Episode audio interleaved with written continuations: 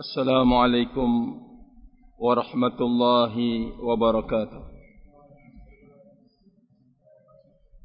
الحمد لله الذي أرسل رسوله بالهدى ودين الحق ليظهره على الدين كله وكفى بالله شهيدا. أشهد أن لا إله إلا الله وحده لا شريك له.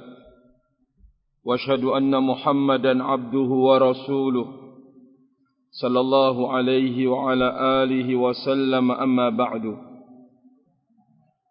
فأوصي نفسي اولا وإياكم بتقوى الله فقد فاز المتقون. قال الله عز وجل في كتابه يا أيها الذين آمنوا اتقوا الله حق تقاته ولا تموتن إلا وأنتم مسلمون Ma'asyiral muslimin dan muslimat yang saya hormati dan yang dimuliakan oleh Allah Azza wa Jalla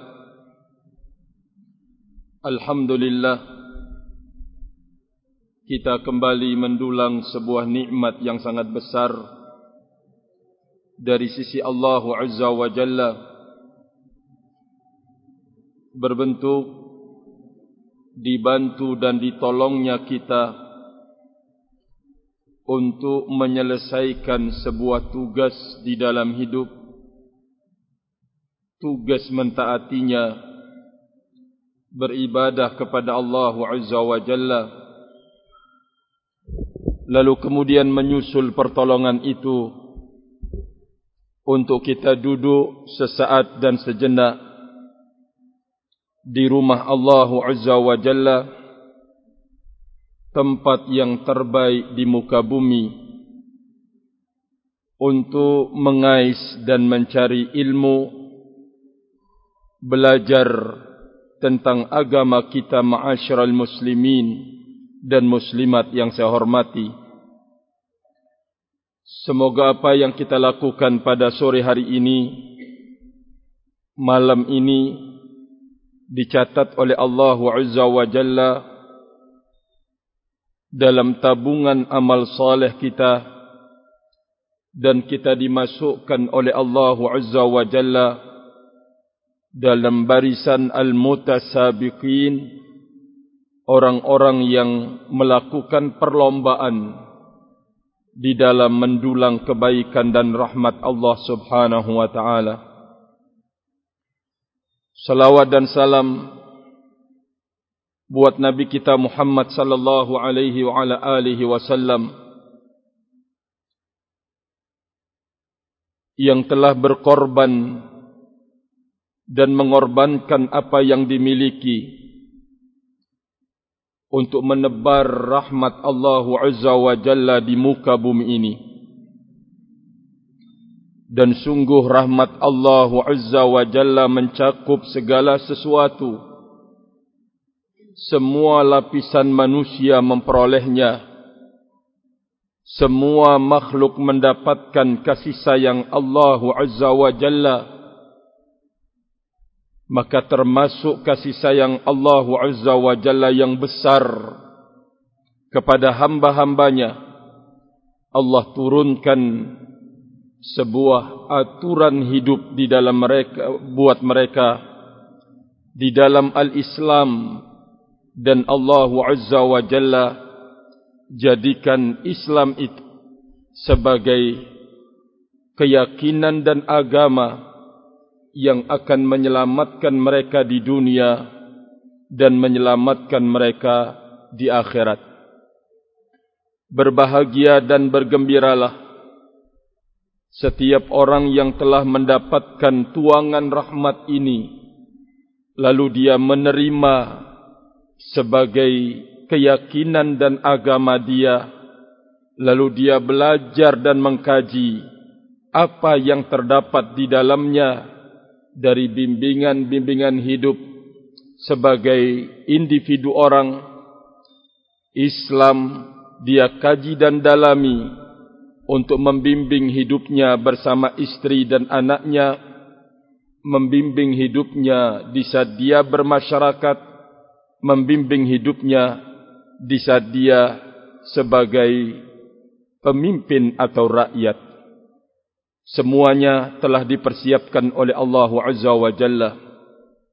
Nabi kita alaihi salatu wassalam telah mengorbankan dan berkorban berkorban segala apa yang dia beliau miliki untuk menebar rahmat Allah Azza wa Jalla ini. Ujian demi ujian beliau dapatkan cobaan demi cobaan silih berganti datang bahkan sampai kepada klimak beliau dibunuh atau upaya pembunuhan dilakukan pada diri beliau disebabkan karena tugas besar yang diemban dan tugas mulia yang menggoncangkan tahta iblis laknatullah alaih dan menggoncangkan singgah sana kekufuran dan kesyirikan di muka bumi ini. Sehingga wajar dan pantas beliau menjadi bidikan dalam kehidupan karena beliau dianggap oleh orang-orang musyrikin akan menghancurkan keyakinan mereka bahkan menghancurkan dunia mereka menghancurkan hawa nafsu mereka sehingga beliau menjadi sasaran permusuhan, celaan dan caci makian. Ini semuanya memberikan arti kepada kita bahwa ternyata apa yang dibawa oleh Nabi kita alaihi salatu wassalam agama yang benar untuk menyelamatkan makhluk ini dari kerendahan hidup, kehinaan hidup, perbudakan hidup menjadi seseorang yang merdeka hidupnya di dunia dan merdeka pula hidupnya kelak di akhirat. Dengan al-Islam Allah Azza wa Jalla menawarkan kepada segenap hambanya yaitu kemerdekaan hidup dengan agamanya al-Islam. Namun tidak cukup hanya sebagai label. Tetapi Islam itu adalah ilmu. Islam itu adalah amal.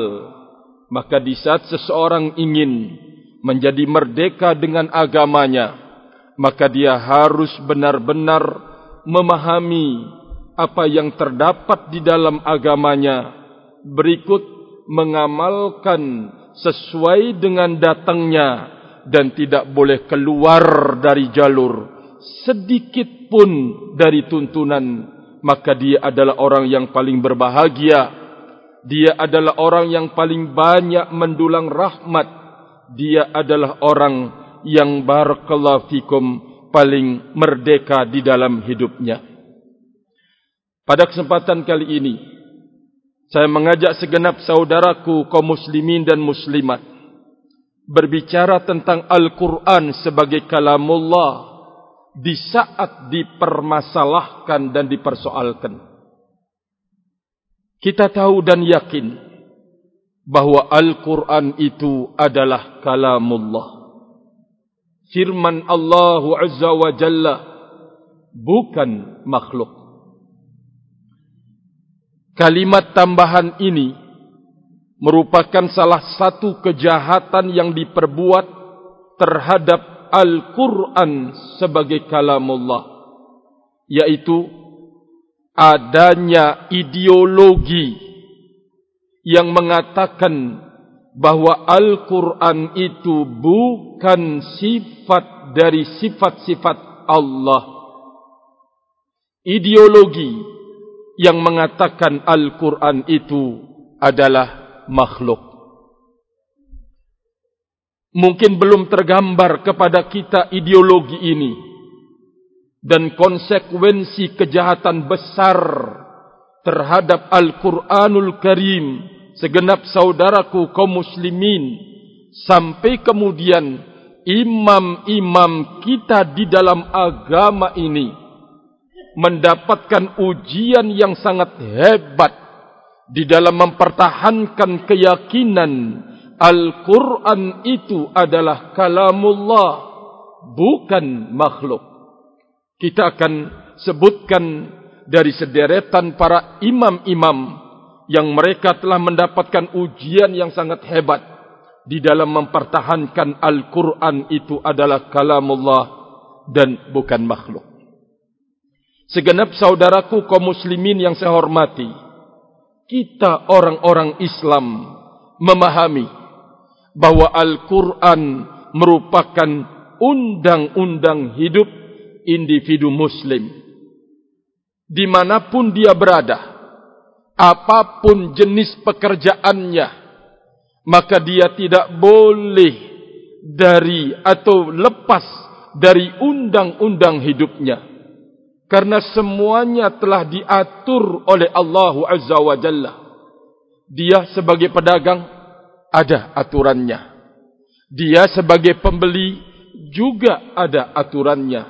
Dia sebagai pekerja ada aturannya dia sebagai tuan ada aturannya semuanya telah dilengkapi oleh Allah Azza wa Jalla aturan-aturan hidup di dalam Al-Qur'anul Karim dan tentu di saat menyebut Al-Qur'anul Karim maka di sana ada sunnah Rasulullah sallallahu alaihi wa ala alihi wasallam yang kedua sebuah kekurangan yang kita harus tutupi.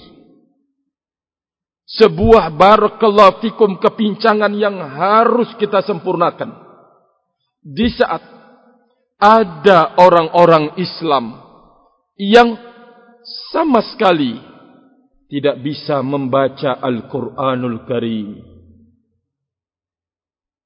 Tidak mampu untuk kemudian membaca huruf per huruf di dalam Al-Quranul Karim. Segenap saudaraku kaum muslimin, ini adalah kekurangan yang sangat fatal dalam hidup seseorang muslim dan muslimah yang dia tidak bisa membaca Al-Quran. Sebuah kerugian yang amat sangat besar. Kenapa? Karena Allah Azza wa Jalla menjadikan bahwa membaca Al-Quran itu adalah ibadah. Membaca Al-Quran itu bernilai ibadah. Bahkan Ar-Rasulu alaihi salatu wassalam menyebutkan bahwa setiap huruf bernilai sepuluh kebaikan. Hal ini tidak kita dapatkan dalam hadis kudusi atau membaca yang lain ternyata ini ada di dalam Al-Quranul Karim sebuah nilai besar yang dipersiapkan oleh Allah Azza wa Jalla terhadap orang yang membaca Al-Quran. Satu huruf dari Al-Quran itu disiapkan nilai sepuluh kebaikan oleh Allah Azza wa Jalla. Oleh karena itu Nabi SAW mengatakan saya tidak mengatakan alif lam mim satu huruf tetapi alif satu huruf lam satu huruf dan mim satu huruf pada ucapan alif lam mim sudah ditulis 30 kebaikan oleh Allah Subhanahu wa taala. Segenap saudaraku kaum muslimin kepincangan ini harus dilengkapi. Jangan sampai orang Islam atau ada Muslim saudaraku seiman, seislam dan saudariku yang belum bisa membaca Al-Quranul Karim. Kerugian yang amat sangat besar, wahai saudaraku kaum muslimin dan muslimah. Yang kedua, jangan sampai kita minder Mungkin kita diberikan kesadaran oleh Allah Azza wa Jalla untuk mau belajar Al-Quran di saat kita sudah umuran. Jangan minder. Apa yang harus kita lakukan? Kita meminta maaf dan pengampunan kepada Allah Azza wa Jalla atas kelalaian dari umur yang telah berlalu. Namun kita mencoba untuk mengisi sisa-sisa umur kita ini dengan langkah hidup yang terbaik maka termasuk di antaranya terbaik hidup di saat kemudian memberikan perhatian kepada Al-Quranul Karim. Kata Rasulullah sallallahu alaihi wa ala alihi wasallam, khairukum man ta'allama al-Qur'ana wa 'allamahu. Sebaik-baik kalian kata Rasulullah alaihi salatu wassalam atau orang yang terbaik kalian adalah orang yang belajar Al-Quran dan mengajarkan Al-Quran kata Rasulullah alaihi salatu wassalam. Satu segenap saudaraku kaum muslimin yang saya hormati kekurangan yang sangat pada diri kita orang Islam kita harus segera untuk menutupinya rahimani wa rahimakumullah jami'an. Yang kedua alhamdulillah upaya dan usaha telah dilakukan agar umat Islam itu bisa memahami Al-Quran diterjemahkan dengan berbagai macam bahasa. Upaya barakallahu fikum menterjemahkan Al-Quranul Karim segenap saudaraku kaum muslimin dan muslimat yang saya hormati. Insya Allah kita bisa membaca huruf Latin tulisan bahasa Indonesia kita mencoba kemudian. Di saat melewati surat Al-Fatihah jangan lewat. Sebelum kita mencoba membaca apa yang terkandung padanya. Kita berharap upaya besar ini menjadi orang yang disebut dengan ahlullah ahlul Al-Quran ahli keluarga Allah, keluarga Al-Quran, kita belajar memahami apa yang terdapat di dalam Al-Quran. Melalui terjemahannya, mungkin untuk belajar memahami langsung bahasa Arabnya, kesulitan bagi kita. Tetapi Alhamdulillah telah diberikan jalan kemudahan oleh segenap saudara kita muslimin bahkan pemerintah kita telah menterjemahkan Al-Quran Barakallahu Fikum. Segenap saudaraku kaum muslimin yang saya hormati, satu hal yang perlu saya ingatkan sebelum kemudian kembali berbicara tentang ideologi yang salah dan tersesat terkait dengan Al-Quran Barakallahu Fikum, yaitu Al-Quranul Karim diturunkan oleh Allah Azza wa Jalla. Bukan hanya sekedar tutla hurufuhu dibaca huruf-hurufnya. Tetapi Al-Quran itu diturunkan untuk diamalkan. Al-Quran itu diturunkan untuk diamalkan. Ada orang yang mampu menterjemahkan Al-Quran. Mungkin.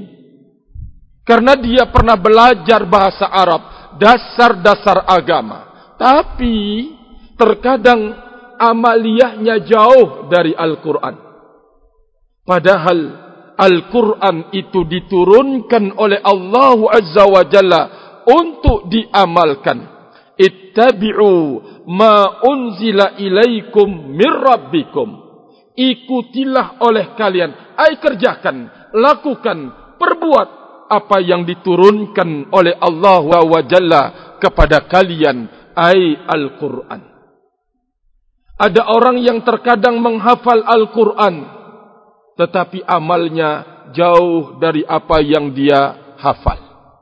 Ini adalah sebuah kekurangan yang harus kita perbaiki. Karena kalau seseorang muslim dan muslimah mengamalkan apa yang terdapat di dalam Al-Quran akan indah hidupnya dengan agamanya. Akan indah hidupnya ketika dia hidup seorang diri atau mungkin bersama istri dan anaknya atau bisa dia bermasyarakat atau berbangsa dan bernegara di saat dia mengamalkan apa yang diturunkan oleh Allah Azza wa Jalla di dalam Al-Quran.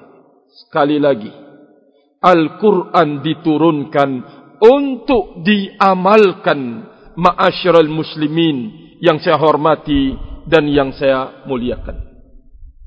Setelah ini semua, saya mengajak ma'asyiral muslimin ada sebuah ideologi yang muncul menyoal tentang kesakralan Al-Quran sebagai sifat dari sifat-sifat Allah Azza wa Jalla.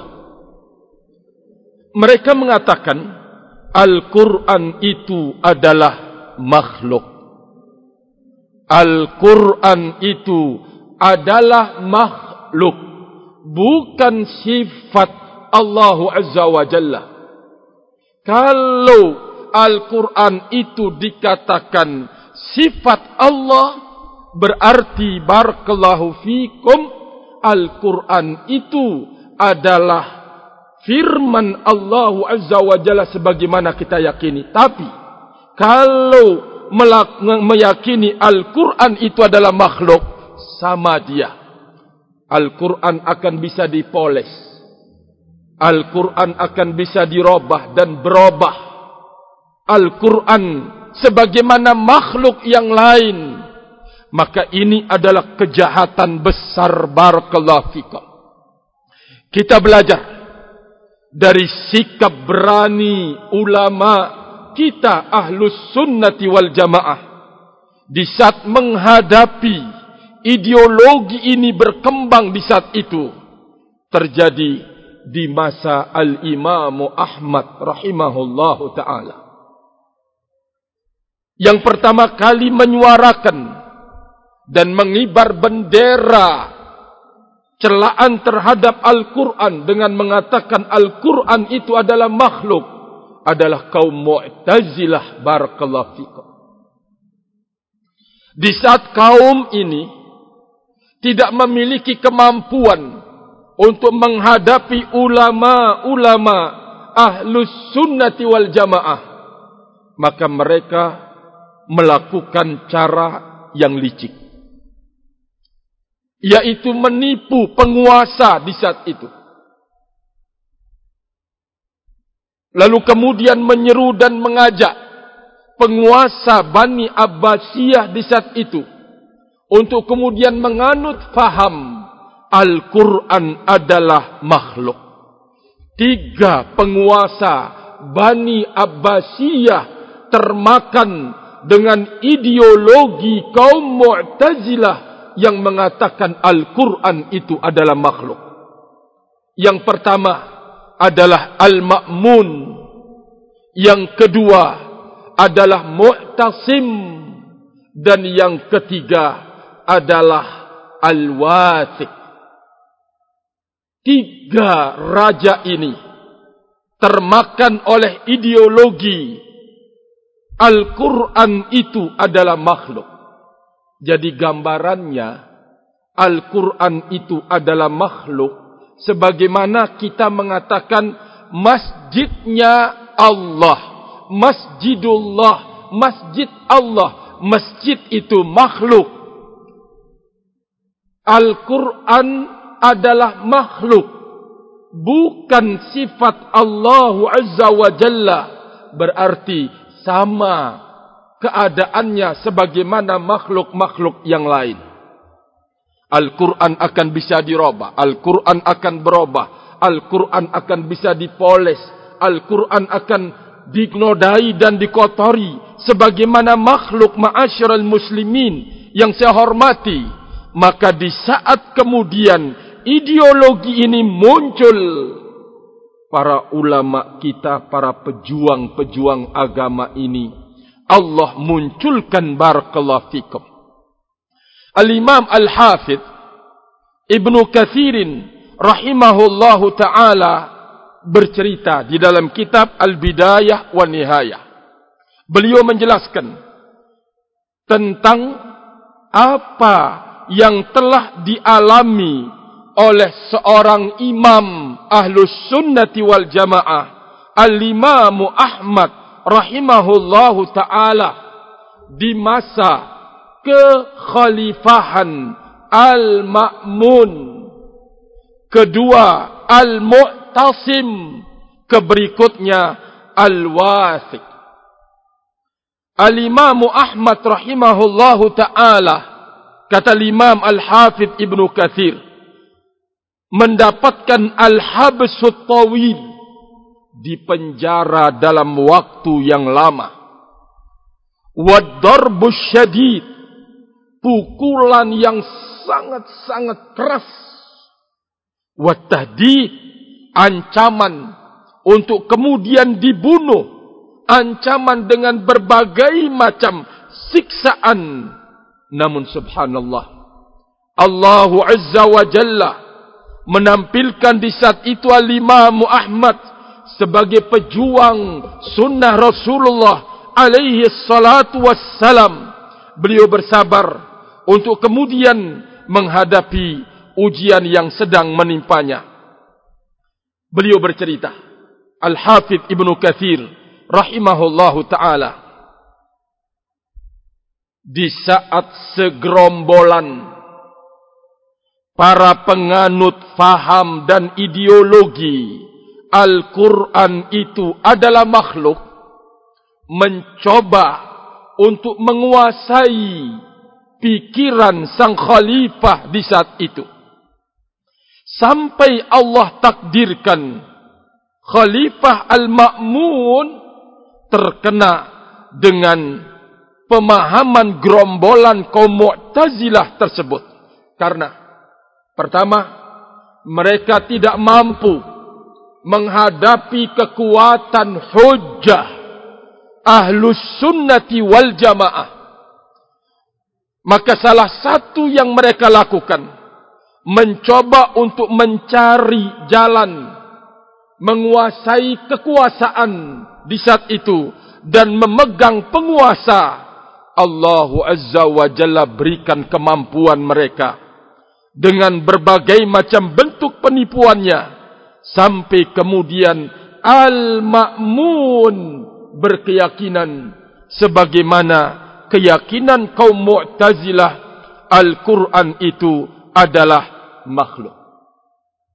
Al-Imam Al-Bayhaqi rahimahullahu ta'ala menjelaskan maka sebelum Khalifah Al-Ma'mun, Al-Mu'tasim dan Al-Wathiq, semua khalifah-khalifah itu berpegang di atas atau berpegang dengan madhab As-Salaf, para pendahulu kita yang soleh, kata Imam Al-Bayhaqi rahimahullahu ta'ala. Maka di saat kemudian, ma'asyiral muslimin yang saya hormati, kaum Mu'tazilah gerombolan kaum Mu'tazilah di saat itu. Merusak pemikiran sang khalifah Al-Ma'mun. Lalu kemudian Allah Azza wa Jalla takdirkan Al-Ma'mun memiliki ideologi kaum Mu'tazilah. Al-Quran itu adalah makhluk. Khalifah Al-Ma'mun mengirim seseorang atau tulisan menuju barakallahu fikum Baghdad. Kepada bawahannya dia berpesan agar engkau menyerukan Al-Quran itu adalah makhluk. Maka sang bawahan Al-Ma'mun ini mengundang seluruh ulama ahlul hadis imam-imam hadis dia menyampaikan pesan al-ma'mun. Kalian agar berkeyakinan Al-Quran itu adalah makhluk. Fada'ahum ila dhalik. Mereka mengajak para imam-imam hadis tersebut untuk berkeyakinan Al-Quran itu adalah makhluk mereka semuanya menolak. Karena punya kekuasaan, maka sang makmun dengan kaki tangannya ini berusaha untuk mengancam dengan siap memukul, memotong dan memutuskan rezeki-rezeki mereka. Ternyata di antara ulama ul hadis itu kata Imam Al-Baihaqi rahimahullah ada yang menyambut dalam kondisi mukrahan dalam kondisi mereka terpaksa. Karena bukan cuma sekedar ancaman tetapi benar-benar dibuktikan oleh penguasa di saat itu kemudian memutuskan memukul mengancam dan seterusnya. Banyak dari ulama ahlul hadis di saat itu dalam kondisi terpaksa kata Imam Al-Baihaqi rahimahullah menyambut kemauan daripada utusan Al-Ma'mun kecuali dua siapa dia dua imam tersebut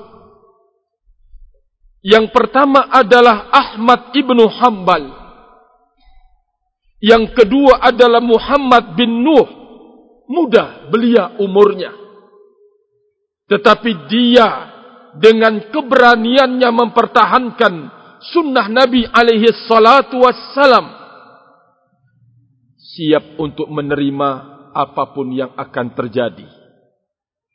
Kedua imam ini yang menolak kemauan sang khalifah dibawa dalam kondisi terbelenggu menghadap kepada Al-Ma'mun segenap saudaraku kaum muslimin yang saya hormati dibawa di atas satu tunggangan berdua dalam kondisi dibelenggu kita bisa membayangkan perlakuan jahat terhadap ulama'u ahli sunnati wal jamaah agar kita tahu bahwa Islam yang murni sampai kepada kita melalui sebuah perjuangan dan pengorbanan besar dari para pendahulu kita, para imam-imam di dalam sunnah Nabi kita Muhammad sallallahu alaihi wa ala alihi wasallam. Di saat kemudian kedua imam ini Ahmad ibnu Hambal dan seorang pemuda Muhammad bin Nuh sampai di hadapan Al-Ma'mun. Maka datanglah seseorang pembantu sambil mengusapkan air matanya menetes. Lalu kemudian berpesan kepada Aba Abdullah Al-Imam Ahmad rahimahullah bahwa Al-Ma'mun telah mengunus pedang yang dia belum pernah lakukan pedangnya tidak tersarung sebelum ini. Karena Al-Ma'mun telah mendapatkan informasi bahwa di antara ulama-ulama hadis itu ternyata ada dua orang yang tidak mau menerima dan tidak mau taat kepada kemauan sang khalifah di saat itu. Katanya datang sambil mengusap air matanya dengan pakaiannya, dengan bajunya. Dia mengatakan, semoga Allah memuliakan engkau wahai imam. Ya Aba Abdullah, sesungguhnya Al-Ma'mun telah menghunus pedangnya yang dia tidak pernah menghunus pedangnya sebelum itu. Dan Al-Ma'mun telah bersumpah dengan kedekatannya dia dengan Rasul sallallahu alaihi wa ala alihi wasallam jikalau engkau wahai Imam Ahmad tidak menjawab dengan Al-Qur'an itu adalah makhluk maka dia akan benar-benar akan membunuhmu dia benar-benar akan membunuhmu dengan pedangnya di saat itu Al-Imam Ahmad mendengar Lalu fajasa beliau duduk sambil kemudian di atas lutut beliau karena dalam kondisi dibelenggu. Lalu setelah itu menengadahkan wajah beliau ke langit memanggil Allah Azza wa Jalla dengan mengatakan meminta perlindungan kepada Allah dari al-fajir orang yang pelaku dosa tersebut. Karena dia telah melakukan upaya untuk kemudian menindas wali-wali engkau ya Allah dengan memukul dan membunuh Ya Allah, kata Imam Ahmad rahimahullah, jika Al-Quran itu kalamuk bukan makhluk, maka lindungilah aku dari kejahatannya.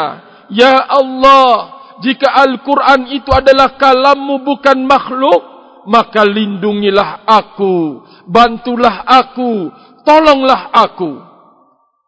Lalu kemudian, di pertengahan malam teriakan kemudian menggelegar al-ma'mun dicabut.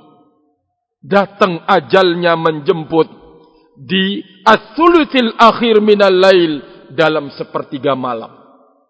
Di saat kemudian mengancam barakallahu fikum al-imam Ahmad rahimahullah telah menghunus pedangnya maka Imam Ahmad rahimahullahu taala duduk di atas lututnya. Kemudian berdoa kepada Allah Azza wa Jalla. Meminta perlindungan dari seorang al-fajir pelaku dosa yang telah menindas wali-wali Allah Azza wa Jalla dengan memukul dan membunuh. Al-Imam Ahmad berdoa ya Allah jika Al-Quran itu adalah kalam engkau bukan makhluk, maka lindungilah aku dari kejelekannya. Lalu kemudian, ma'asyiral muslimin rahimani wa rahimakumullah, di malam harinya, Al-Ma'mun kemudian dipanggil oleh Allah Azza wa Jalla dicabut nyawanya. Al-Imam Ahmad bercerita, di saat kemudian datang informasi kematian Al-Ma'mun, Al-Imam Ahmad bercerita, "Fafarihtu bidzalik." Lalu aku senang dan gembira dengan itu semua. Namun datang kemudian berita yang menyedihkan kembali, yaitu naiknya Al-Mu'tasim yang menjadi barakallahu fikum khalifah pengganti Al-Ma'mun ternyata tokoh Mu'tazilah telah kemudian mencari perlindungan dan telah duduk bergabung dengan Al-Mu'tasim. Tokoh Ahlul Bidah itu adalah Ahmad bin Abi Du'ad. Segenap saudaraku kaum muslimin ternyata perkaranya bertambah besar mereka kembalikan saya ke kota Baghdad. Di atas safinah, di atas perahu bersama tawanan-tawanan. Dan saya kata Imam Ahmad rahimahullah mendapatkan dari mereka pesakitan yang sangat banyak. Sampai kemudian kedua kakiku diikat. Sudah tangan beliau terikat kemudian dibelenggu kedua kaki beliau barakallahu fikum. Dengan siksaan yang sangat mengerikan dan menakutkan di pertengahan jalan teman beliau yang sama-sama kokoh memegang sunnah Nabi alaihi salatu Muhammad bin Nuh meninggal di perjalanan barakallahu fikum. Mengerikan dan menakutkan maka segenap saudaraku kaum muslimin Imam Ahmad rahimahullah dimasukkan ke dalam penjara dalam kondisi dibelenggu kakinya dan dibelenggu kedua tangannya kurang lebih 28 bulan beliau disekap di dalam penjara.